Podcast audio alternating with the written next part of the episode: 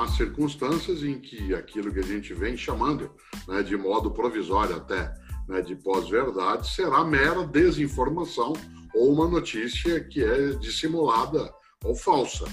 Mas não necessariamente quem difunde né, uma notícia falsa tem a convicção de que ela é falsa e nem o faz de modo deliberado proposital. De maneira geral, a fake news, por parte de quem a gera, tem uma má intenção. Não é uma convicção estrito senso, é também um uso né, uma manipulação daquilo que se entende como algo que vai perturbar a compreensão das pessoas.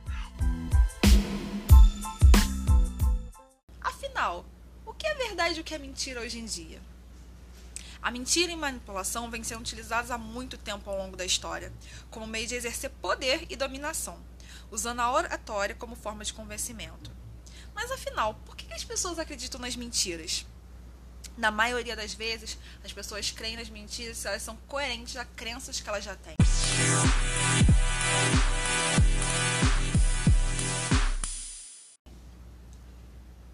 É isso, a gente tem que tomar muito cuidado, né? Porque cai naquilo do preconceito. Tem que tomar cuidado para que o preconceito que a gente tenha não segue a gente, é, não segue a nossa visão para a realidade. Com certeza. Cegando, você não vai perceber se aquilo é verdadeiro ou não. Você não vai querer ver se aquilo é comprovado. Porque aí você vai querer levar só em consideração o seu ponto de vista. Sim. A partir dele, você vai querer pontuar aquilo como é verdade e com isso vou compartilhar. Sim.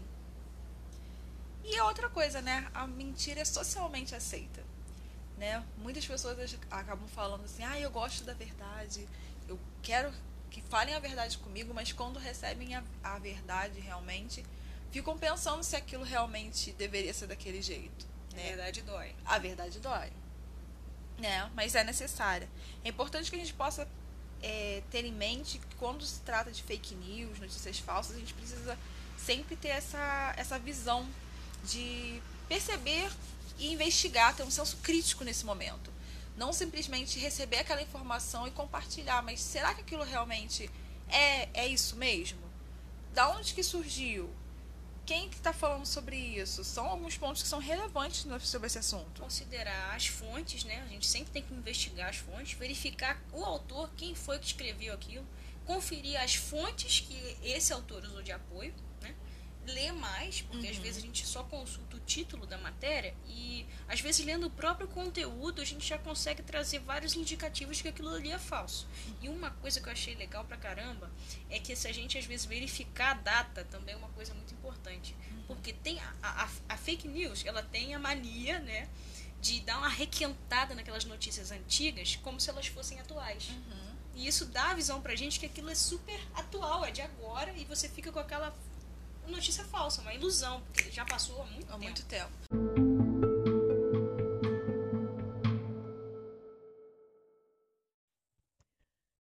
Há uns dois ou três anos, o Facebook foi invadido por inúmeros testes com aparência inocente, coisas do tipo: como você seria do sexo oposto? Como você será quando for idoso? Como será a aparência do seu filho? E por aí vai. Para participar, é, mesmo tendo acesso pelo aplicativo, você teria que fazer o login. Ora, isso abria os seus dados para serem armazenados, coisas que revelam as suas preferências em várias áreas, seu modo de pensar, suas convicções religiosas e coisas do tipo. Esses dados, eles foram e ainda são repassados a empresas que manipulam ofertas e notícias na medida exata para chamar sua atenção. O caso mais divulgado foi o chamado escândalo da Cambridge Analytica, empresa britânica que atuou nas eleições americanas de 2016 e no processo do Brexit, que foi a saída da Inglaterra da União Europeia. É importante frisar esses fatos, pois a partir de então as fake news foram para outro patamar algo mais sutil, mais danoso e servindo a fins de grupos específicos. O fato da Cambridge Analytica foi um imenso alerta para a questão da manipulação coletiva, um perigo real e muito ativo em nossos dias. A sutileza presente nessa prática lembra-nos muito a, a, os alertas bíblicos, como vigiar, sobriedade, astutas ciladas, aquele que anda em derredor. Fake news é um assunto que, como cristãos, precisamos encarar de frente e com toda a veemência de um ser nascido de novo. Devemos repudiá-la das nossas conversas, das nossas redes sociais e das nossas vidas. Se liga aí, fiel!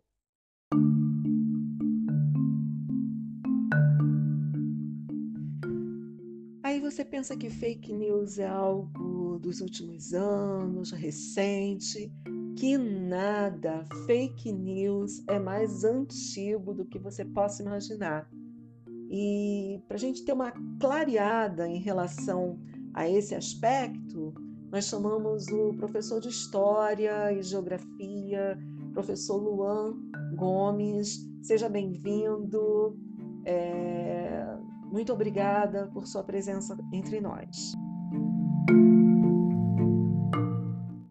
Muito obrigado, Marise. Agradeço imensamente pelo convite. E esse é um tema que cada vez mais tem tomado os debates, tem tomado as discussões da população de uma maneira geral. E, e a fake news e a desinformação, como eu gosto de, de dar a nomenclatura a ela, já está presente há muito tempo. E a história já trata ela como um ramo a ser estudado. Eu destaco, antes de partir mesmo para, para a temática, alguns autores que vão abordar essa temática, como Robert Dorton e o Carlo Ginzburg, num livro Os Fios e os Rastros. Nesse livro, o historiador italiano ele vai apresentar algo muito bacana. Ele tem a abordagem da microhistória. E algumas histórias que vão sendo relacionadas dentro desse trabalho, entre elas está o Protocolo dos Sábios de Sião. O que, que são esses protocolos? Ele era um livro dividido em 24 capítulos com as atas das supostas reuniões entre lideranças judaicas que tinham o intuito de dominar o mundo. Essa é considerada pelos historiadores uma das maiores fake news assim da história. E o Ginsburg traz com um, tom de destaque mesmo dentro desse livro. E o que, que vai acontecer? Mesmo a, a partir do século XIX e início do XX, quando ela foi descoberta como uma farsa mesmo, ela foi alimentada durante todo o século XX e é utilizada até hoje por grupos antissemitas que pregam o ódio ao povo judeu. Até os dias atuais, para termos essa noção, essa narrativa ainda permeia. Uma, uma mentira contada no século XIX e permeia até os dias atuais. Já Darton, ele vai abarcar especificamente algumas questões sobre a Revolução Francesa que eu vou abordar um pouquinho mais à frente. Já um outro pensador que eu gostaria de destacar, Jacques Derrida. O que, que o Derrida vai trazer para a gente? A questão da mentira. A fake news, como, como popularmente tratamos atualmente, ela é nada mais, nada menos do que a mentira. E a mentira, o Jacques Derrida traz para gente, que ela é um ato intencional. Suas próprias palavras, mentir seria dirigir a outro pois não senão ao outro. Não se pode mentir a si mesmo, a não ser a si mesmo o outro. Ou mais do que um enunciado, é uma série de enunciados, constativos ou performativos, cujo mentiroso sabe em consciência e em consciência explícita. E ele vai insistir em reafirmar de uma maneira categórica toda essa narrativa, toda essa discussão. Ele costuma dizer que a pessoa que mente, ela sabe o que ela está mentindo. E traz isso na questão da fake news. E ao longo da história, nós podemos enumerar que ela é trazida com o intuito de poder, com o intuito de reafirmar discursos, de dirigir a população, dirigir a, a massa de uma maneira geral para aquilo que você quer mencionar, aquilo que você quer colocar. E na história foi muito, muito difundido, muito pregado a fake news e a desinformação, como eu digo. Há uma frase que eu costumo mencionar assim, todo início de aula, quando alguns alunos me perguntam sobre fake news, sobre notícias distorcidas e tudo mais. É uma fórmula muito simples. Tudo aquilo que eu não puder provar cientificamente, que eu não puder aferir empiricamente, eu não posso rebater aquilo com opinião. Aí nós já resolvemos metade do problema que existiu durante toda a história. Pois é tudo aquilo que eu tento rebater com o meu ponto de vista particular, algo que foi aferido, mensurado cientificamente, não importa a temática, não importa a área de estudo, você não pode. Isso é algo que é como se fosse uma fórmula de bolo para podermos compreender a questão das notícias falsas. Uma coisa que eu também gostaria de destacar para todos os nossos ouvintes é uma linha do tempo com os principais fatos onde a fake news teve uma grande influência. O caso mais antigo que nós podemos registrar é no segundo triunvirato romano, aquilo que nós aprendemos lá na sexta série ou no primeiro ano do ensino médio, quando o imperador Otávio, aquele que fazia parte daquele segundo triunvirato junto com Marco Antônio e Lépido, começaram entre si a brigar, a disputar o poder. Otávio começou a espalhar uma série de difamações contra Marco Antônio, que em vários livros de história ele tinha uma certa má fama, acusando de ser amante da rainha egípcia Cleópatra, que realmente eles tiveram um envolvimento. Falavam também das questões dos problemas com bebida de Marco Antônio e vários outros acontecimentos existentes. Essa campanha difamatória acabou até contribuindo para a ascensão de Otávio e o expurgo e perseguição de Marco Antônio. Já no século VI, um dos maiores historiadores da época, Procópio, ele produziu uma série de informações falsas para ferir a reputação de Constantino. As críticas foram editadas num livro que tinha o nome de Anedota, que só pode ser divulgado após que só pode ser divulgado após a sua morte. Aí nós podemos também colocar até para os alunos do ensino fundamental quando tocamos em algum assunto como esse, né, nós sempre trazemos como curiosidade, né, como uma curiosidade, né, que é a questão da anedota. Que os nossos avós, os mais antigos contam, né? É aquela história factual e verídica, né? Tem a sua origem é... aqui no século VI. Já no século XVI, a gente já tem umas outras questões vindo à tona, que é as disputas com a Igreja Católica, disputas de poder com o Papa e os imperadores e todos os imperadores. Aí nós vamos encontrar a família Médici, aquela família famosa do período medieval e início da era moderna, onde eles exibiam sonetos perto de uma estátua, nas imediações de Navona.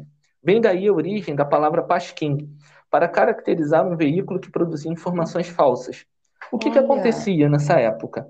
Esse pasquim, sensacionalista da época, começou a divulgar uma série de informações falsas sobre o Papa da época, sobre as disputas de poder que eram existentes entre essa família Médici e entre o Vaticano, pois naquela época a disputa do trono de São Pedro, né, que eles chamavam, era uma disputa política, era uma disputa de riquezas, né? E o jornal teve uma grande influência nesse momento. Já no século XVIII, aí entra uma coisa muito interessante, que é sobre a Revolução Francesa, que sempre desperta muitas curiosidades na história. E a Marise, quando do convite para que eu viesse apresentar para vocês alguns fatos, algumas curiosidades a respeito da desinformação e da fake news, logo me perguntou sobre a Revolução Francesa. E o que, que vem a contribuir essa questão? Foram várias canções, vários poemas, não mais extensos do que os tweets de hoje em dia, que levavam à queda do ministério do Conde de Maurepas, que é das dos momentos mais famosos de, do reinado de Luís XVI. Essa queda desse ministro em 1749 vai alterar de uma maneira muito significativa o cenário político francês daquela época, pois esse ministério de Maurepas dava uma sustentação ao poder do Luís XVI, a todos aqueles que viviam em volta do palácio. E o que, que vai acontecer ainda de, de ilustração de um momento ainda mais curioso acerca da Revolução Francesa. A famosa rainha Maria Antonieta, ela também foi vítima de várias publicações satirizando O nome do jornal, o historiador Robert Darton apresenta para gente, que era o Canar. Ele ganhou uma nova vida com essa propaganda política. E o impacto ele pode ser medido e contribuído para que o ódio patológico a essa rainha fosse levado a uma esfera nunca antes contemplada naquela época. A fama dela de maluca, digamos assim, né, a rainha louca, foi cunhada, foi cunhada nessa época, foi cunhada por esse canar. Na Inglaterra também foi um terreno fértil todos esses tipos de publicações. Darton ele vai observar como contribuição vários fragmentos falsos, semifalsos e verdadeiros, porém comprometedores às notícias, que vai alcançar o pico de Londres no século XVIII, quando os jornais começaram a circular entre o público amplo. O jornal, para termos uma noção, nesse período da era moderna, ele era um instrumento de divulgação política, de contestação do presidente e de reafirmação das camadas mais populares. Todos os problemas, todas as mazelas eram colocadas ali dentro desses jornais. Conhecidos como homens parágrafos, os cronistas circulavam pelos cafés, escreviam frases que iriam aparecer nos periódicos. Eles trabalhavam muitas vezes por dinheiro, mas outras vezes eles tentavam manipular a opinião pública em relação a algum tema, ou atacar uma figura pública, ou peça de teatro, ou um livro. Eles usavam muito essas ferramentas. Aí nós podemos muito mal comparar com os dias atuais essa questão que diversos jornais que podemos observar, cada um tem um enfoque, cada um vai estar atendendo a interesses muito particulares. Nós conseguimos enxergar muito dessa questão. Já no século XIX, o The New York Sun publica seis artigos da descoberta da vida na Lua, afirmando que a fonte da informação era o astrônomo John Herschel. As pessoas na época, para termos uma noção, quando vislumbraram esse artigo do The New York Sun, acreditaram piamente da descoberta da vida da Lua e passaram a propagar as informações, passaram a acreditar. E vários estudos de, de astrônomos e tudo mais apresentam que essa foi uma das maiores fake news acerca da vida fora da Terra e de todas essas teorias conspiratórias. Por fim, eu gostaria de destacar uma das páginas mais negras da nossa história da humanidade. E chegando no século XX, nós temos uma das páginas mais obscuras da nossa história, que foi o regime nazista. A partir de 1933, na figura de Joseph Goebbels, ele encabeça um ministério que era responsável por toda a comunicação visual, por todo o aparato midiático, por toda a divulgação, digamos assim, do que o regime gostaria de implantar. E uma das maiores fake news da história, ele passou a trabalhar, passou a disseminar ao longo daquele período. Ele basicamente direcionou todo o discurso do Estado alemão naquele momento contra o povo judeu, a fim de justificar toda aquela perseguição, e todos aqueles fatos que todos nós sabemos e foi muito abordado no nosso ensino médio e no ensino do vestibular, de uma maneira geral, que todos nós passamos em algum momento.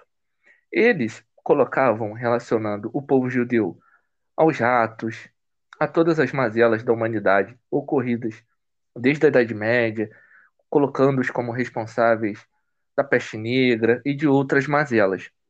Assim, a população alemã passou a enxergar aquilo como uma verdade absoluta. Uma mentira falada mil vezes, ela se torna uma verdade. E esse era o sentido que eles tentavam colocar: reafirmar, reafirmar, reafirmar. Assim, aquilo entraria no inconsciente das pessoas, né?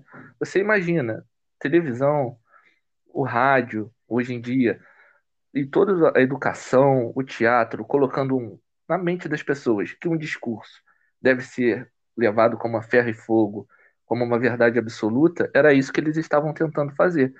E aí nós tivemos aquela noite fatídica dos cristais, onde começou todo aquele aquele momento de perseguição, de proibirem o povo judeu de andar pelas ruas é, e todas enfim, as outras né, situações. E, enfim, a, a história ela tomou um rumo é, atendendo a uma mentalidade de um louco né? E, e, a gente já sabe como é que, que foi. Como é que foi o final de tudo isso? Como é que foi o final de tudo isso, né?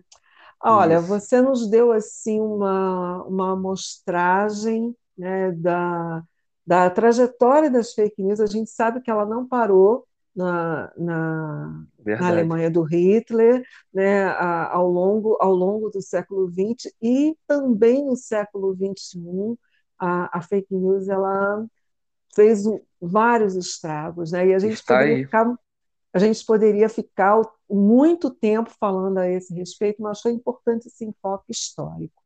Com certeza. Luan, eu quero te agradecer muito por você ter é, estado conosco, por você ter é, trazido esses elementos históricos que deu para a gente ampliar um pouco o conhecimento a respeito desse assunto. Muitíssimo obrigada pelo teu tempo, Deus Eu te abençoe muito. Um abraço, Marise.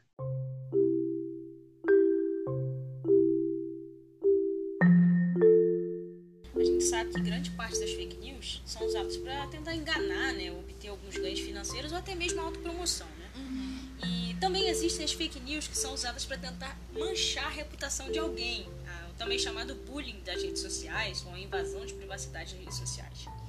É, e o, o, que causa assim uma certa exasperação é que esse boato, né, se a gente pode chamar assim, é, ele é repassado sem nenhuma checagem mínima da veracidade.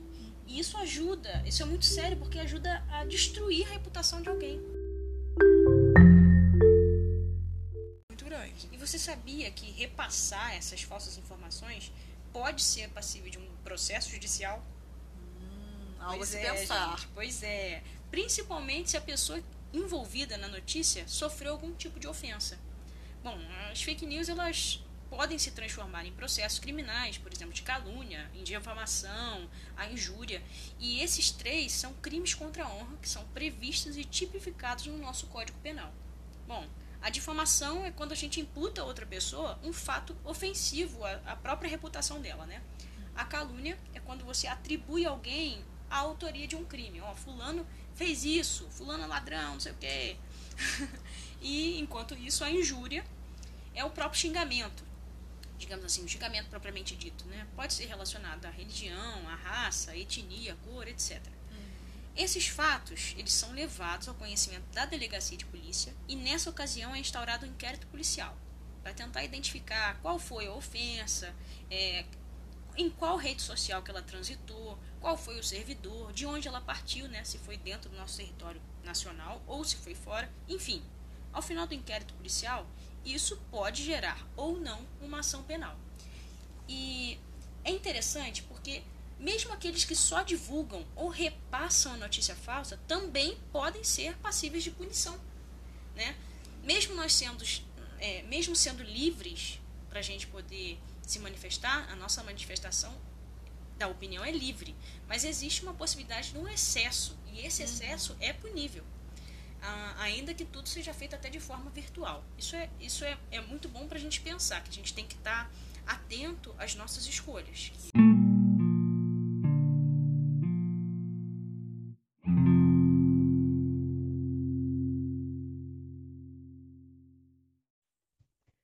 A gente não poderia falar de fake news e notícias falsas sem conversar com um profissional da área de comunicação. Então, nós vamos aqui é, bater um papo com o jornalista Vitor Santana Carneiro. Ele é da Tribuna de Petrópolis. Bem-vindo, Vitor. Olá, Marise. Olá, Raquel. Prazer estar participando aqui com vocês. Então, Vitor, para começar, diz para a gente o que, que são fake news. Então, Marise, é, de forma bem resumida, né? Fake news, na verdade, são notícias falsas que circulam nas mídias sociais e na internet. Na verdade, esse conceito ele pode ser aplicado principalmente nesses últimos tempos aqui no Brasil, né, no nosso país, a determinados perfis nas redes sociais, nos sites, nos blogs. Por quê? Porque, na verdade, são plataformas de fácil acesso, né? E, consequentemente, é, são, são mais propícias a serem propagadas. Até pelo fato de qualquer, é, qualquer pessoa, no caso, ter autonomia para publicar. Então, esse tipo de conteúdo, é até importante destacar também, ele é produzido com a intenção de enganar, de passar algo falso, e isso varia de acordo com o interesse da pessoa ou do próprio grupo, né, que produz o material, que produz aí as fake news. Então, Vitor, é, podemos dizer que o jornalismo sempre foi o canal que disseminava as notícias e conteúdo às pessoas, seja a respeito da sua própria comunidade ou sobre o mundo. Atualmente, porém, há um ruído na relação entre os jornalistas, os meios de comunicações tradicionais e o público, que não quer mais ser informado por apenas uma emissora de TV, de rádio ou jornal impresso. Acredita-se também que a cobertura dos acontecimentos ela é parcial e partidária.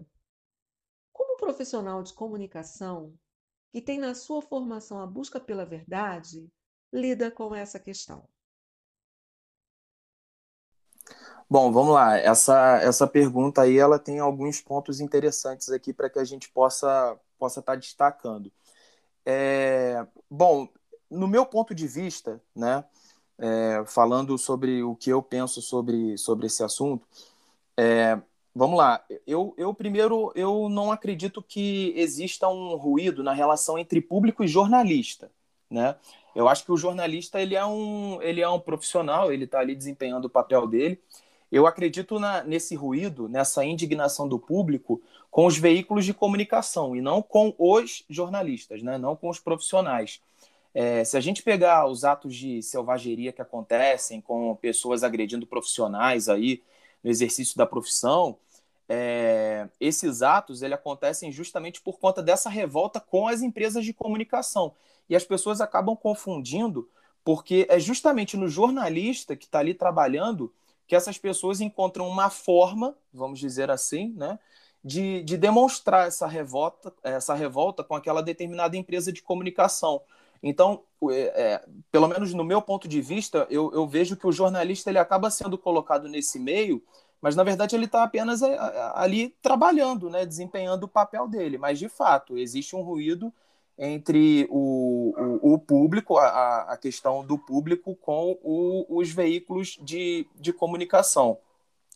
Tem outro ponto também dessa pergunta que, é, que eu também até destaquei aqui, que na verdade é, a formação de um senso crítico ela se dá justamente a partir dessa pluralidade de veículos de comunicação, né?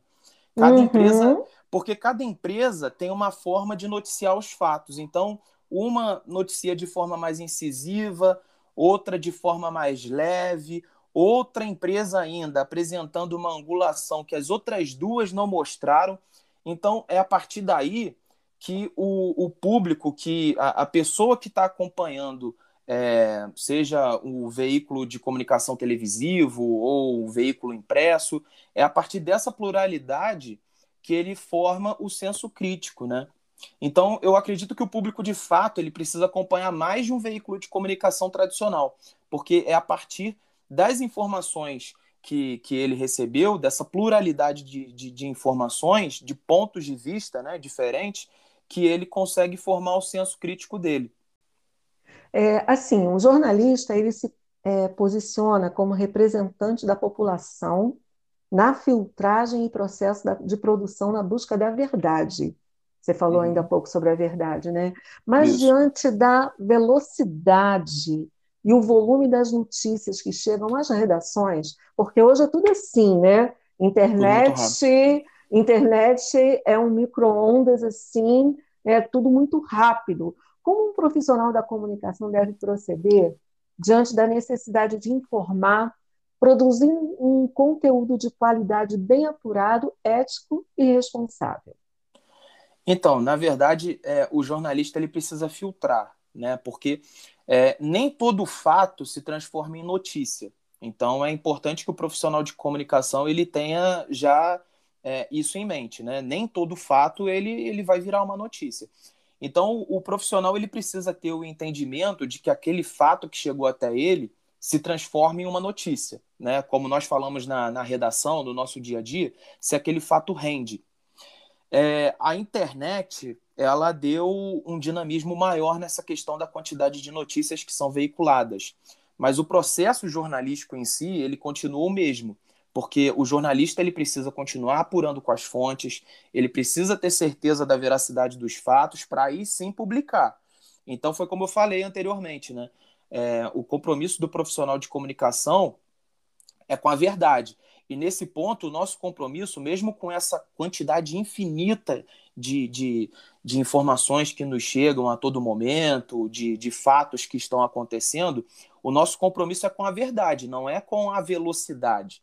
Então, é, publicar, publicar a notícia em primeiro, dar o furo de reportagem, é excelente. Na nossa área, no jornalismo, é, nós darmos o furo de reportagem, o primeiro veículo de comunicação a noticiar aquilo, caramba, é como se fosse um gol para o jogador de futebol, é sensacional. Só que não é primordial.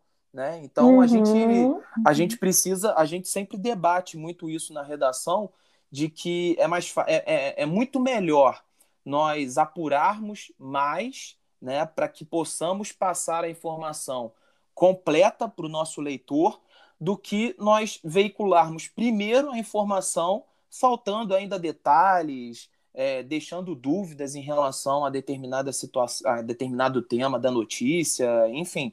Então, por isso que é, com a, a, essa velocidade, com a internet, a, a nossa responsabilidade aumenta ainda mais, né?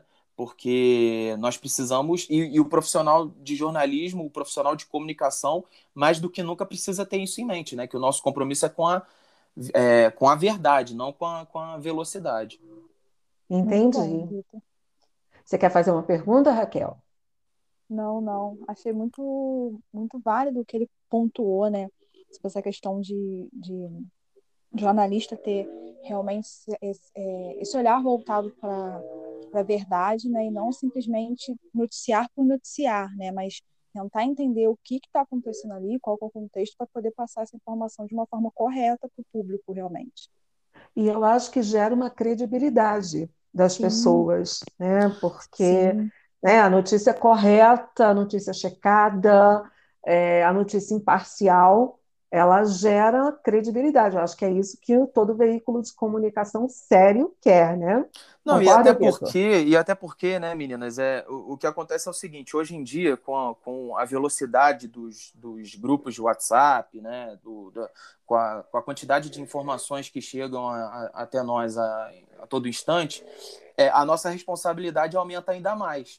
Uhum. Então, então, às vezes, uma, a, a, um, né, a gente fica sabendo pelos grupos aí de, de que um determinado acidente aconteceu, de que uma determinada situação aconteceu na cidade, mas assim, é, o que, o que é, desencadeou aquela situação? O que levou aquele fato a acontecer?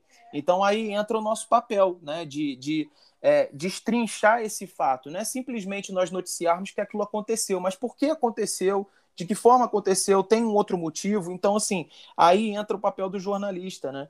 Entra o papel de, de destrinchar a, a, uhum. a, esse fato, de, de levar essa riqueza de detalhes para o público, né? Porque as informações elas chegam a todo instante, mas as informações elas chegam de forma incompleta, né? E o nosso papel é justamente esse, é, além de passar a informação é, verídica, a informação verdadeira, é passar com detalhes, né? Mostrar por que, que é, aquela situação aconteceu, enfim, destrinchar esse, esse tema. Então, por isso que é, a gente precisa sempre colocar na cabeça do profissional, principalmente dessas novas gerações que vão, que vão surgindo, né, do, do, do da comunicação, de que é, esse é o nosso compromisso, é com a verdade e não com a, com a velocidade. Ok, Vitor, estamos caminhando para o final, mas eu queria te fazer uma última pergunta. Uhum. O jornalista consciente, ele é meio que um tradutor da realidade. Na sua opinião, quais os impactos que a sociedade sofre com as fake news? Bom, na verdade, as fake news elas são um desserviço, né? Principalmente nesse momento de, de polarização política que o país vive, as fake news elas acirram ainda mais os ânimos mas não só no âmbito político, né, em tudo. É, foi até o que eu disse no início. As notícias falsas elas acabam se disseminando de forma muito rápida e, e fácil com a internet, né? Então é necessário que nós tenhamos muito senso crítico nesse momento. É, e, e, é aquilo, Marise, é, não é só o jornalista que tem que ter o compromisso com a verdade, né? Todo cidadão de bem, toda pessoa de bem tem que ter esse compromisso com a verdade. Então, se uma informação de cunho duvidoso chegou até você, pesquise, né? busque fontes confiáveis, busque os veículos de comunicação tradicionais, é, vá pesquisar. Busque, pra, dá um Google. Eu sempre falo assim, dá um Google. É, dá, um Google dá um Google para ver um... se de fato aquela informação que chegou até você é verdadeira. Né? Verdade. Então... E hoje a gente tem, hoje a gente tem várias agências de checagem, né? Não Sem é dúvida. Ninguém, é... ninguém pode falar assim, ah, não tive como conferir. Eu não aceito isso. Entendeu? E porque, até porque a gente tem agências de checagem. Exatamente. E até porque, o Marise, é, um dia a vítima da fake news pode ser você, pode ser eu. Então a fake uhum. news ela acontece em todos os segmentos da sociedade, em todos os âmbitos. Né? A gente está citando aqui essa questão da polarização política, mas no nosso dia a dia, as fake news elas, elas podem acontecer no, no nosso meio de trabalho, né? Então é, é, é, é, sempre importante nós termos essa busca aí pela verdade. Como eu disse, né? Não deveria ser apenas o papel do jornalista, mas da sociedade, das pessoas de bem. Então é, uma, é um momento aí que, que requer muita, muita responsabilidade de todos nós, né? É, e assim, a questão das, das fake news é uma coisa assim bem bem sinuosa, é uma curva bem sinuosa nos nossos relacionamentos, das coisas que nos chegam aos ouvidos, aos nossos olhos. É bem sinuoso. Você disse uma coisa muito certa: qualquer um pode cair numa fake news. Exatamente. Qualquer um pode cair, mas é aquela coisa, é, o tempo é de ficar atento, o tempo é de, é, opa, duvidar. Sabe aquela coisa de duvidar? Sim, você viu claro. uma coisa, você duvida. Viu uma coisa muito boa, muito, né? Você duvida. Então, é, eu, eu, quando você fala assim que todo cidadão de bem tem essa responsabilidade, é isso, duvidar. Quando você duvida, você levanta uma questão. E quando você levanta uma questão, você vai atrás. Exatamente. Né? Então, ah, Vitor, o papo está muito bom. Eu te agradeço demais pelo teu tempo. É, muitíssimo obrigada pela tua contribuição para o nosso podcast. Bom, eu que agradeço, Marise, Raquel. É, fiquei muito feliz com o convite. O papo, papo rende, né? Papo apesar, rende. Apesar, apesar, de, apesar de falarmos aqui de fake news, que não é um assunto tão agradável, né? Que é um mal que a nossa sociedade vem enfrentando aí, mas é um, mas é um assunto que, que rende. Precisamos falar sobre isso. Exatamente, Precisamos. a gente precisa, a gente é precisa falar, é necessário, enfim. E eu fiquei muito feliz com o convite e sempre à disposição aí para quando vocês precisarem. Muito obrigada pelo teu Muito tempo, obrigada. Vitor. Deus te abençoe, tá? Amém. Obrigado.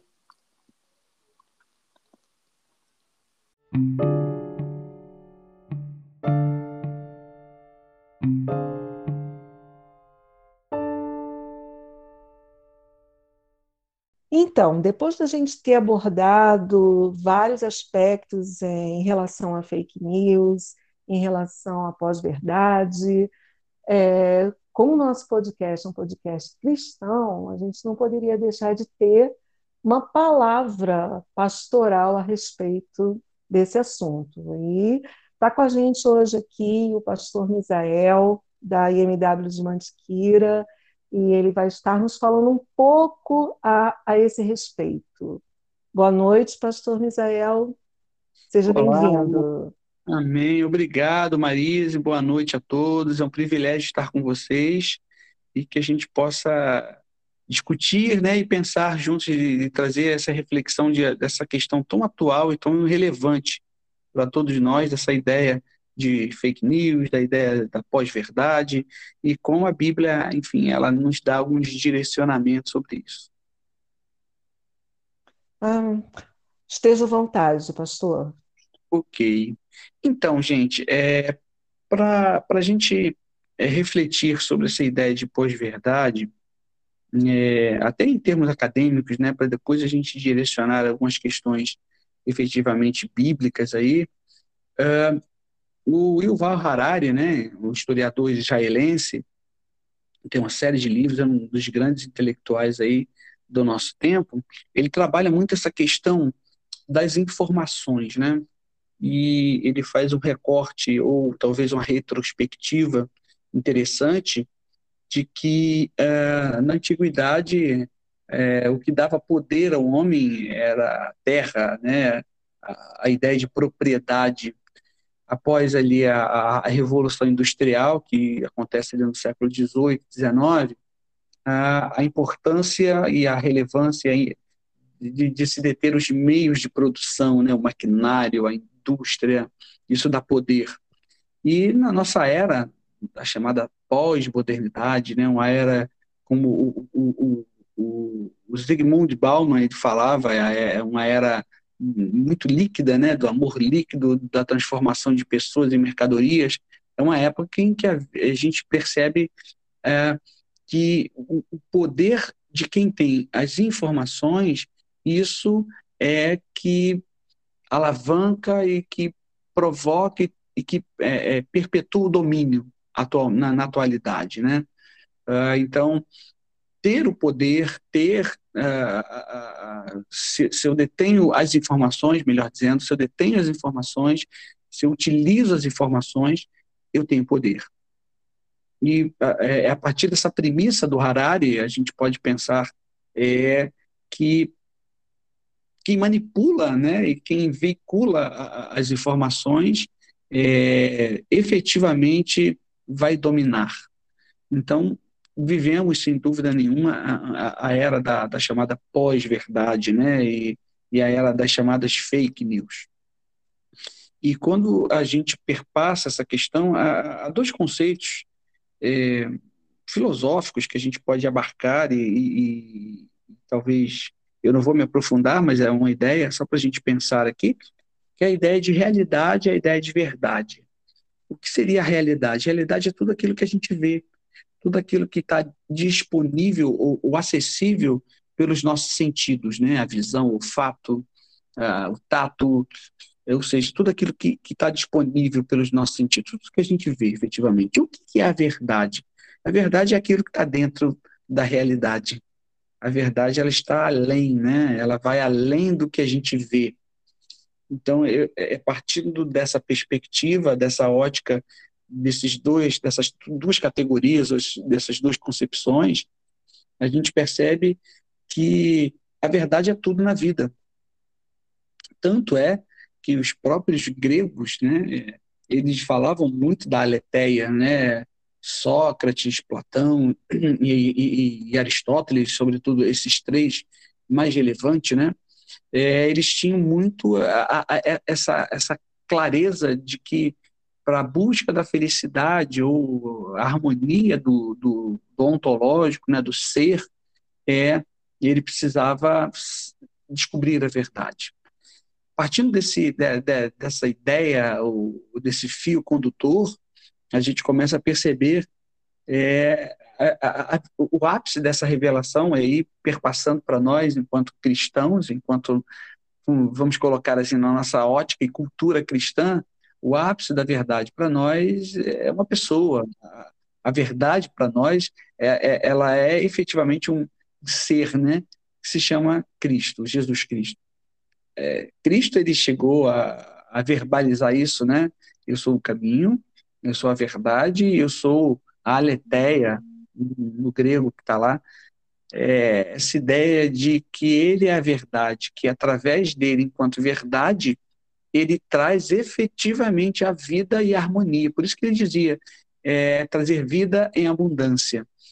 É, e aí, perpassando essa ideia de fake news, né, a ideia dessa chamada pós-verdade, a gente percebe a, a, a, a exacerbação da relativização das coisas, né? e, sobretudo, a, a, evocação daquela doutrina filosófica chamada niilismo. O que é o niilismo? Niilismo ele vai contestar tudo aquilo que é absoluto. Então, se um conceito é absoluto, como família, por exemplo, como a ideia de Estado é, é um absoluto, como a ideia de Deus é absoluto, para uma sociedade niilista, que é a sociedade ocidental pós-moderna que a gente vive, extremamente niilista, tudo é relativo, tudo. E, e aí, gente, isso causa uma loucura. E aí, evocando o Bauman de novo, a gente vive uma época de incertezas, que se eu não tenho um parâmetro para as coisas, se eu não tenho um fio condutor que me leve a algum lugar, qualquer lugar, qualquer caminho serve. E aí é uma época, e o Bauman chegou a verbalizar isso, né? Que é um, um momento de incertezas. Repara que a gente vive isso hoje em dia. E quando a gente olha para as escrituras, quando a gente olha para a palavra, a palavra vai indicar exatamente isso. Quando Cristo dizendo que ele é, ele é a verdade, entendendo ele como essa verdade, no sentido, e aí deixa eu só fazer aqui uma digressão muito, muito lacônica, muito sucinta para a gente pensar, é, é a ideia, pessoal, de espiritualidade, da, da essência da espiritualidade, que as pessoas falam tanto hoje, né? Mas a espiritualidade, a espiritualidade cristã é uma espiritualidade que está relacionada à religião no sentido uh, não pejorativo da palavra, ou no sentido não institucional, ou não no sentido dogmático de seguir regras, mas de religião no sentido de religar, lá do latim mesmo, de religar é o quê? Religar ao cosmos. Cosmos no sentido grego de uma ideia de harmonia, de paz. Amém. Por isso, por isso que em João 3, né, é um episódio interessantíssimo quando um, um doutor da lei, Nicodemos, procura Cristo, porque ele, ao ver Cristo falar, ele, ele se encanta e fala, olha, é mais do, do que uma filosofia de vida, preciso entender melhor isso. Ele procura Jesus e, e faz a pergunta, olha, o que, que eu preciso fazer então para esse reino, né? E aí Jesus ele dá a cérebre é, resposta que num determinado momento talvez fique mais complicado ainda para Nicodemos, que ele fala que é preciso nascer de novo. E aí, é, qual a ideia né, do nascer de novo para isso? Né? É a ideia, pessoal, de que para nós, nessa existência humana aqui, e aí eu estou falando existência física nossa, quando a gente perpassa e pensa sobre, sobre é, é, é essa ideia de paz, essa ideia porque cosmos no grego é isso, né? Harmonia, é belo, é, é, é, o belo que está em harmonia, né? Tanto é que as mulheres utilizam o cosmético para ficarem em harmonia com o rosto, né? É, o que, que acontece que eu acho interessante? Nessa existência, qual o ápice em que nós estamos nessa harmonia? Quando nós estamos no ventre das nossas mães, né? É, ali a gente está aquecido, alimentado, protegido, guardado, a gente está em paz, em harmonia. E olha que interessante, eu preciso voltar a essa harmonia. Quando, quando Jesus fala, olha, preciso nascer de novo, ou seja, o que ele está querendo dizer? Você precisa ir para esse ventre espiritual para nascer para esse reino, esse reino que te vai te dar harmonia. Porque a grande questão, gente, e aí, desculpa, talvez filosofar um pouco, mas são as grandes questões da humanidade, independente de cultura, de nível intelectual ou de nível social, enfim. É, as grandes questões são de onde eu vim, por que, que eu estou aqui e para onde eu vou. E quando a gente perpassa e, e, e olha, né, é, João 3 é, é, a grande resposta que, que Cristo dá a Nicodemos ali, olha, eu sou essa verdade e se você nascer de novo em mim, você vai ter harmonia, que é o que todo mundo deseja e precisa. E Jesus não fala só isso para ele, mas fala para a mulher samaritana também, lá né, em João 4. Então, é, repara que tudo está em Cristo. É, quando nós entendemos isso, pessoal, a gente vai ter efetivamente um equilíbrio. E entendendo a religião não, não no sentido de conjunto de normas, né? De regras, de dogmas, mas no sentido de que ela está me ligando de novo ao cosmos, esse cosmos que vai me dar harmonia, que em essência é o Logos, que é Cristo. E aí, gente, quando eu estou em Cristo, por isso que o apóstolo Paulo chegou a dizer, é a paz que excede todo entendimento. Efetivamente, é, a, o mundo está assim, em paz. A, a, verdade, ela nos, é, ela nos dá essa harmonia. Exato. é, assim, quando, quando você privilegia a verdade, ela te dá essa harmonia com Sim. tudo que te cerca, né? Uhum. Por uhum. isso que Jesus, por isso que Jesus chamou para si, né? Eu sou o caminho, eu sou a verdade. Eu, e eu sou, sou a vida. vida. Eu sou, exato. É, é, é, é, essas coisas estão conectadas, viu, Marise? Né? Ou seja, ele está dizendo, olha, é, segue a minha trajetória, segue os meus passos, eu sou o caminho. Porque esse caminho vai te levar à verdade. Quando você encontrar a verdade, ah, você vai experimentar vida, e vida é abundância. Ai, olha, coisa boa, né? Então, assim, em tempos de fake news, cristão tem que voltar a esse conceito. Sim, precisamos.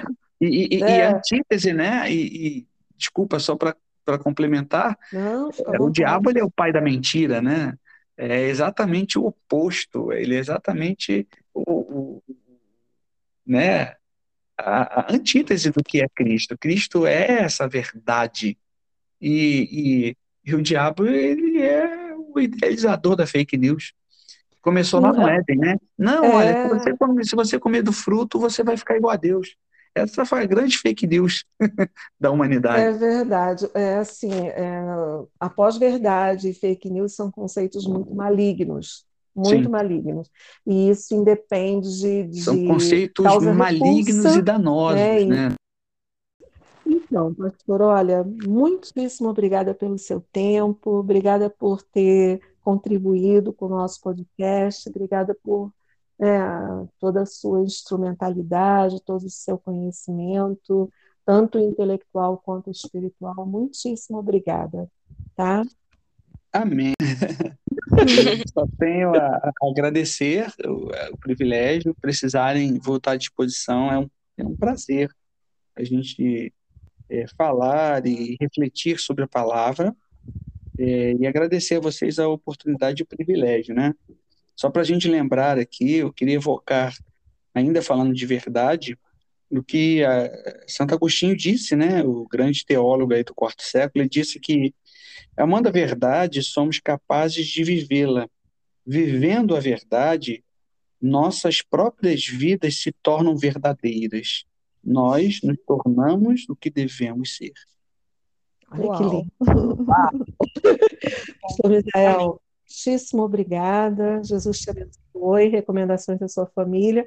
E a sua participação vai matar a saudade de muita gente. Ah, que ótimo. Também Deus abençoe todo mundo. Deus abençoe. Tchau. Tchau, gente. Um grande abraço. Grande abraço.